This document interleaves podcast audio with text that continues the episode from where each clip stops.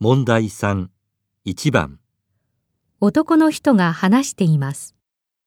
うーん、あれは正直言って邪魔ですね。列車が発車するとすぐに、ご乗車ありがとうございます。ただいまより、お弁当、お飲み物をお持ちしまして、お席の方までお伺いいたします。なんて放送が入って。それから、次から次へと、お菓子や土産物、雑誌なんかを売りに来て。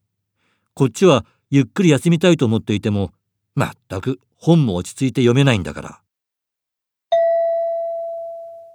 男の人は何について不満を言っていますか1、車内放送、 2、駅の騒音、 3、車内販売、 4駅の放送、